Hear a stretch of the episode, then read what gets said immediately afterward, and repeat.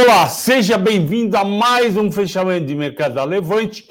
Comigo, Flávio Coelho. Hoje é terça-feira, dia 18 de julho, e o programa de hoje é dedicado ao Carlos Eduardo, que perguntou nos comentários como faz para assinar as séries da Levante.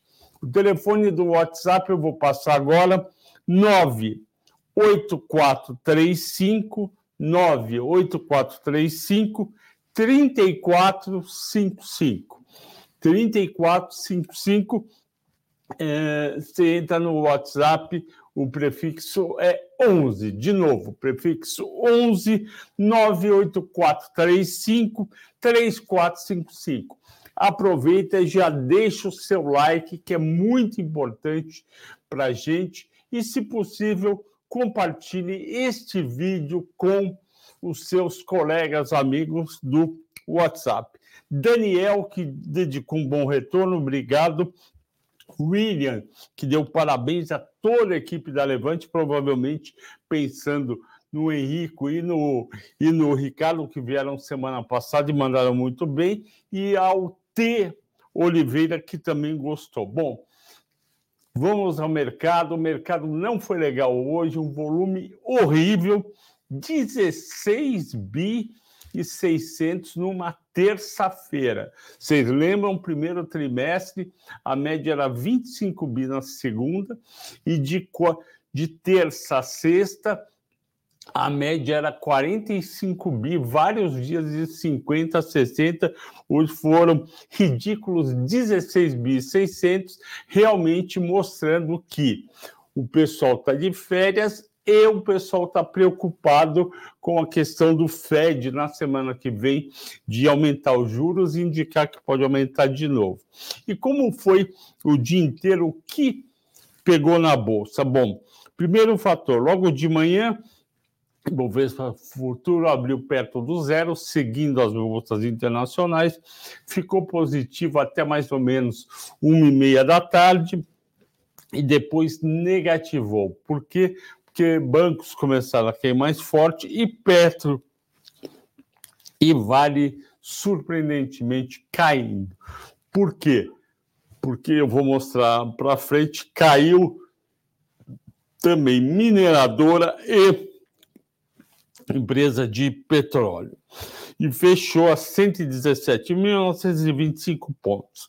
Segundo fator, nas 15 mais negociadas, só 5 subiram. A minha querida Prio subiu 3%. Ontem à noite ela mostrou que produziu em maio 100 mil barris por dia. Essa companhia produzia um ano e pouco atrás 30 mil e a ação vai continuar a subir.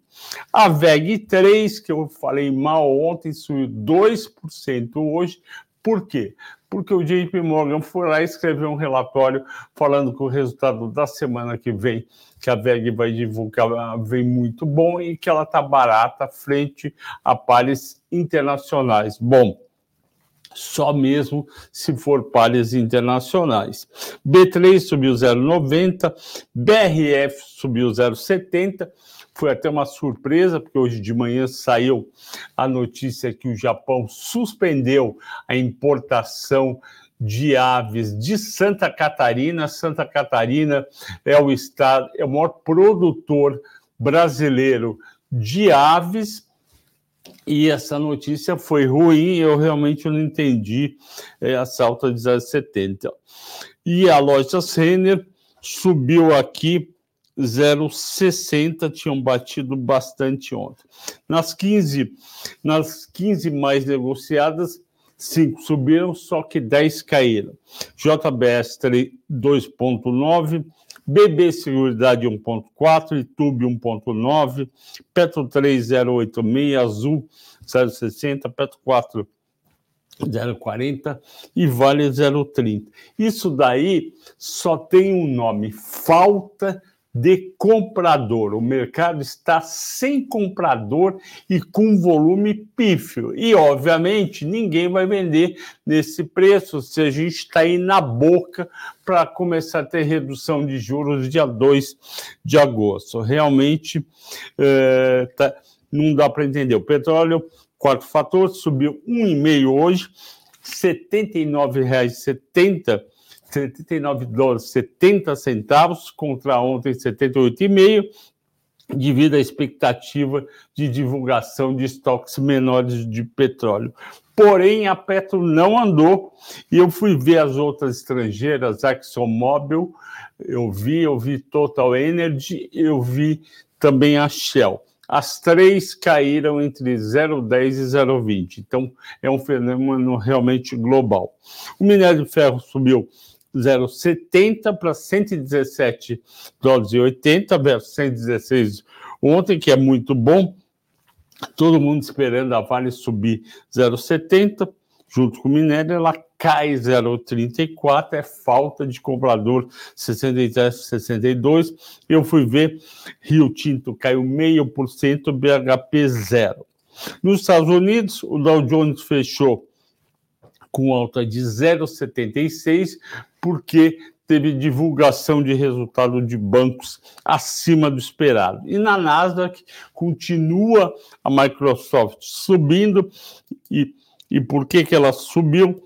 Porque ela divulgou que ela pretende cobrar por mês de cada usuário das ferramentas de, de inteligência artificial 30 dólares. Se fosse aqui no Brasil, ia dar 150 reais. Então, isso daí é uma coisa que eu já estava esperando falar para vocês como que a inteligência artificial vai impactar essas empresas, e a Microsoft foi a primeira a desenvolver, essas empresas vão cobrar, como se cobra hoje, eh, por exemplo, do streaming, vão cobrar uma mensalidade. É óbvio que ele não vai pagar 150 reais aqui no Brasil para ter inteligência artificial, mas vai ter, vai ter a empresa que paga, o colégio, o bar, o restaurante, etc, etc.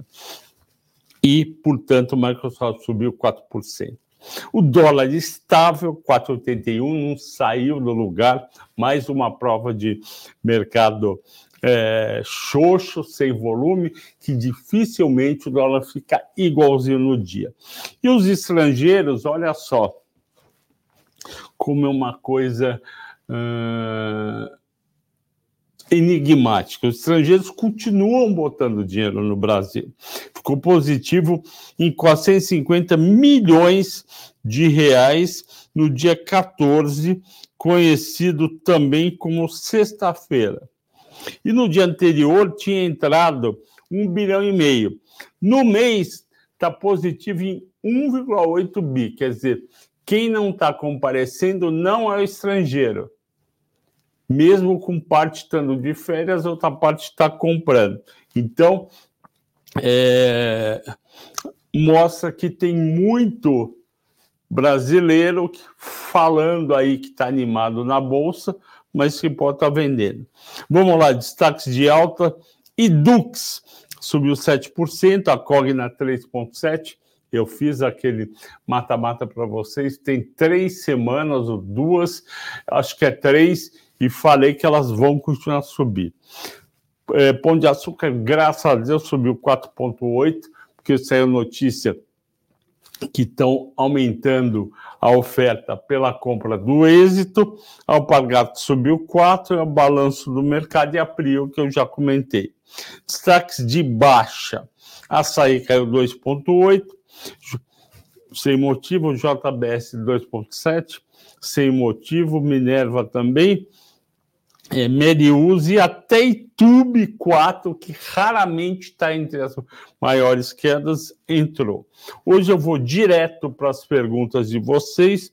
Ontem eu não pude responder a todas e hoje o programa vai terminar mais cedo porque tem, uh, tem uma live de, de fundos imobiliários.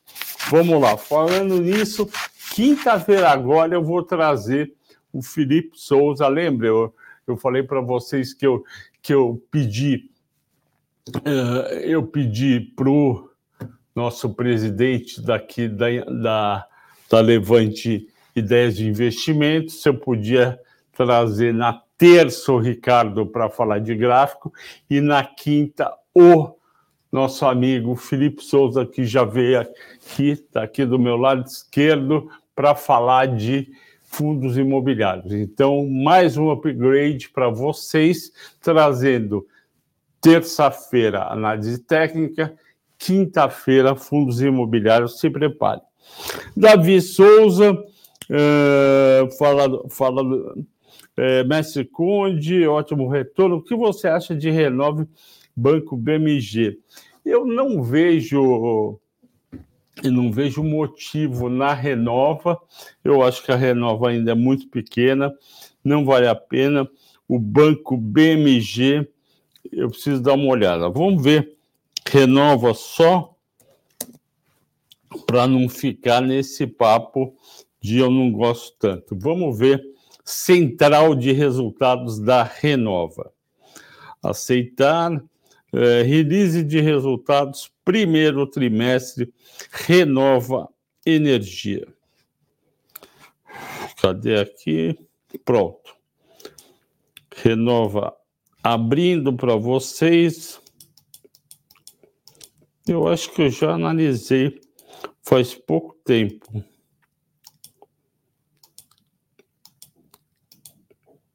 Vamos lá. Receita operacional subiu 117%, resultado br bruto 9 milhões e despesa administrativa, prejuízo de 44 milhões. Não dá para comprar empresa com prejuízo. Tem tanta empresa boa, geradora de energia, eh, integrada, distribuidora no setor, esquece, não precisamos olhar a renova, não vale a pena. Banco BMG, muito mais você, patrocina o meu Santos, podia botar mais dinheiro. Vamos ver como é que está o BMG no primeiro trimestre. Esse é um banco que tem muito pouco pedido e as casas, uh, a maioria não acompanha então vamos ver como é que tá. Estou indo aqui, andando, vamos lá. Lucro líquido recorrente caiu 52% contra o primeiro tri do ano passado, 68% contra o primeiro tri deste ano. Horrível resultado, uma inadimplência que cresceu, pode esquecer, nem perca tempo Davi com o banco BMG. O Roberto Nicoletti, ótimo retorno, sou de Santa Catarina, pertinho do Beto Carreiro, que bacana. Tem o Mil Tai, a média é 12,38, é ruim. Qual, qual seria a sua opinião? Eu gosto da Taesa, como eu gosto também da transição ISA-CETEP, mantém, mantém Taesa a chance de você recuperar é grande, uh, com média. Ah, o teu é TAI 3, não é, não é TAI 11. Vamos ver. Ah, vai recuperar pode ficar tranquilo e ainda vai receber dividendos. Taxa de juros vai cair, o endividamento da Taesa vai pesar menos, ela vai pagar dividendos. Roberto, pode ficar que vai recuperar. Cláudia Rodrigues, sem presente. Boa noite, Conde. Boa noite, Cláudia. É, o Caio Sampaio pede para eu combinar, para eu comentar Tupi e Jales. Uh, vamos lá. Tupi, eu já falei uma vez aqui, deu resultados, se não me engano, muito bons no primeiro trimestre. Eu fiquei com vontade de pôr na carteira de small caps. Uh, eu fiquei muito feliz com o resultado, aumentou, aumentou a receita líquida em 19%, o lucro bruto em 23%, EBITDA 1% estável, o lucro líquido subiu 96%, consumiu caixa 132, mas foi menos que o ano passado. Passou, portanto, a Tupi no teste do passou a Tupi no teste qual teste? No teste do resultado. Quando passa no teste do resultado, eu vou lá, como estou fazendo agora, e entro no status invest para olhar o, os múltiplos. Um dividend yield razoável, 4,6 em 12 meses, é, PL baixo, 6,5 e EBITDA 5,1. Pode Deixa eu ver endividamento, que eu não gosto muito de endividada. Endividamento 2 bi e 200. É um pouquinho alto esse endividamento. Eu acho que vale a pena ter o papel em carteira, apesar de eu preferir Marco Polo e Marco Polo e não é Yosef Maxon, é a outra Vamos lá. Marco Polo e não é Yoshimax, eu estou entrando aqui. Um suspense para você. A Mali Metal Leve. Mali Metal Leve e Marco Polo são as duas preferidas. A Tupi tá ok, mas melhor ainda Mali e Metal Leve. Ok? Jales agora, Caio Sampaio. Vamos ver a Jales. Primeira coisa, então, passar no teste do resultado do primeiro trimestre. Aliás, eu estou terminando o mata-mata que eu vou publicar no domingo. No domingo retrasado, o que, que eu publiquei? Intelbras e positivo, ganhou Intelbras. Agora eu vou publicar Sinquia versus TOTS. Quem que vai ganhar? Você vai ver na sexta-feira. Eu já adianto que as duas empresas tiveram um ótimo resultado no terceiro, no primeiro trimestre de 23. Por que, que é tão importante o primeiro trimestre de 2023?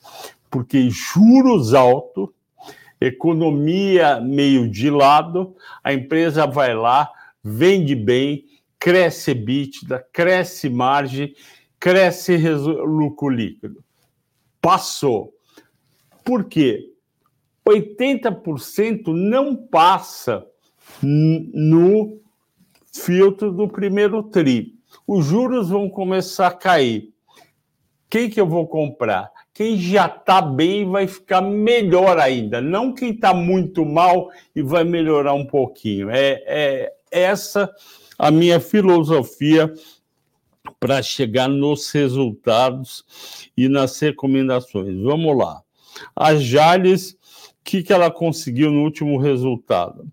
Ela cresceu em 11% a receita operacional bruta, ela cresceu em, uh, em 5,8% a o EBITDA ajustado e cresceu o lucro líquido em 78%. Portanto, a Jales passou no resultado, ou seja, no que, uh, no que aconteceu com a companhia, ok?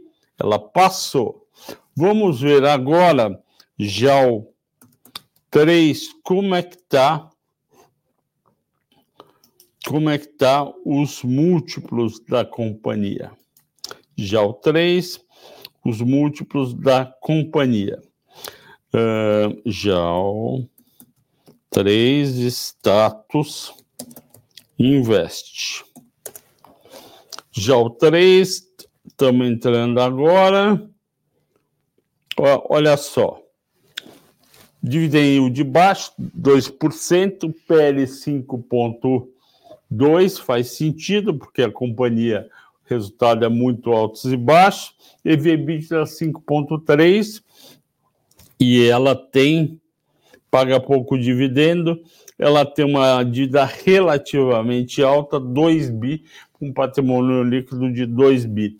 Eu prefiro uh, Raizen ou São Martinho do que Jales Machado. Ok? Continuando, então, o Anderson, que está sempre aí nas perguntas, obrigado. Por que Itaú derreteu após as 14 horas? Eu não sei e não vi nenhum, nenhum é, fato relevante. Vivo, o que eu acho de vivo?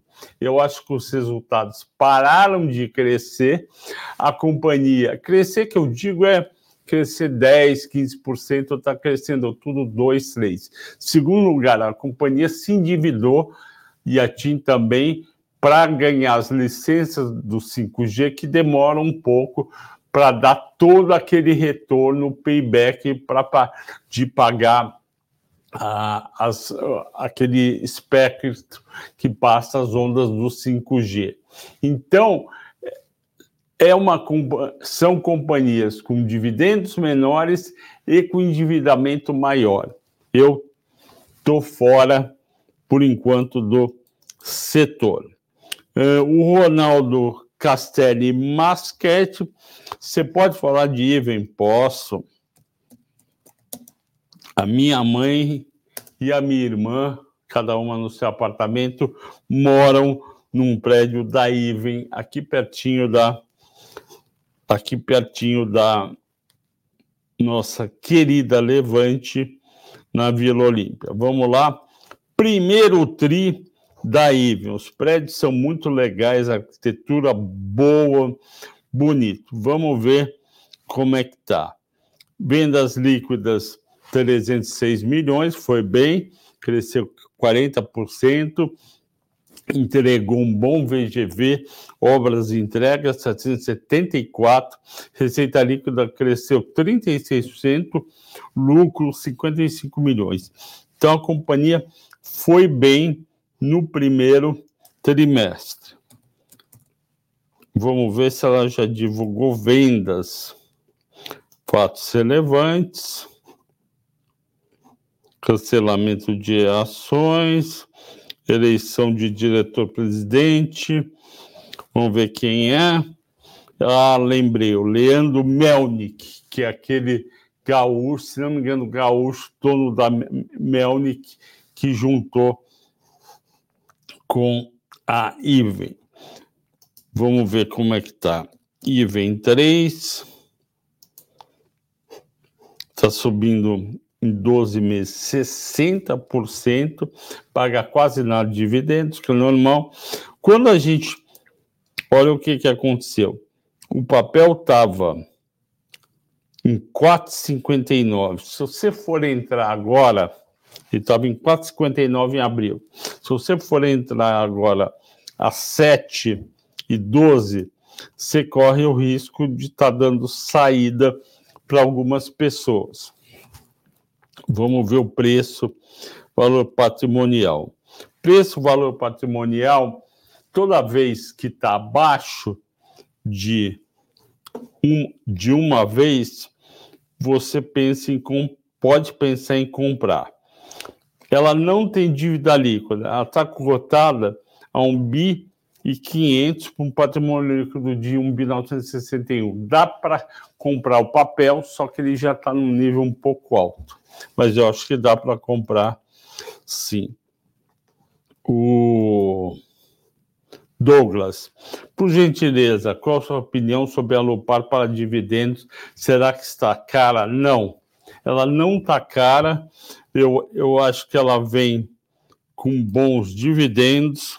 Eu fiz uh, uh, aquele mata-mata, aquele vídeo de mata-mata da Isa Cetep, da Taesa e da Alupar a Lopar foi a vencedora. Eu acho que vale a pena ter essa transmissora em carteira. Vamos ver se subiu demais.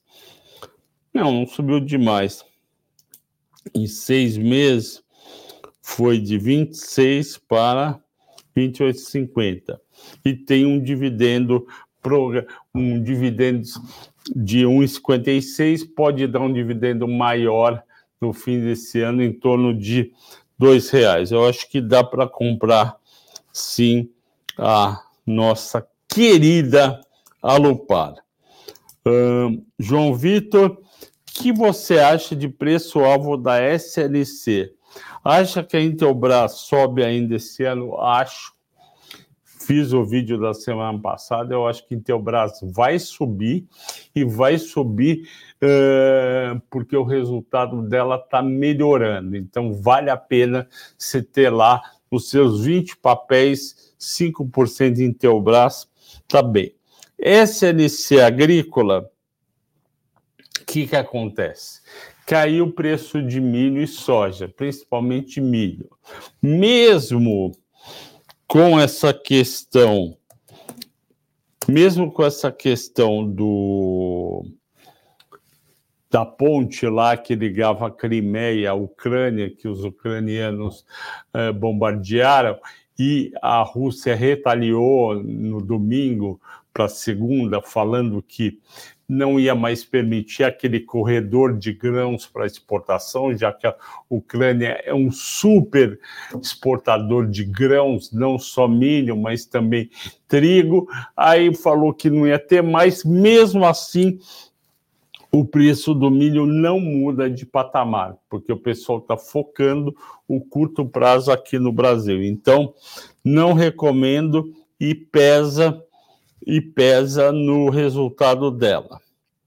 Uh, continuando, Pomo 4. Se eu acho que vale a pena entrar no papel, sim.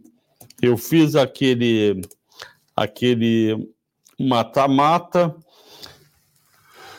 Era era Randon, Frasli e Pomo. Pomo ganhou, eu sei, ó, eu sei que o papel subiu demais, subiu 98%, só que eu também sei que Dux subiu demais e eu recomendei Dux.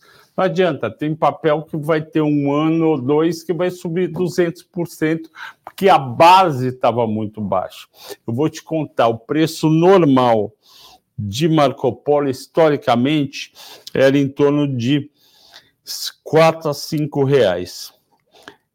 Então, bateu 5,56. Então, a questão, ó, o pico da Marco Polo foi R$ 7,11 em 2013. Dá para chegar lá. Dá para chegar lá, pode comprar. Boa noite, professor. Bom retorno. Tudo bem, Elson Assis? Pode usar essa avaliação de Petro quando foram muitas. Ah, tá e ações para o saco. O que, que aconteceu? Teve muita, muitas falas do Jean Paul Prats hoje sobre a companhia. E aí ele falou bastante hoje. O que, que eu gostei mais? O uh, que, que eu gostei mais nas falas dele?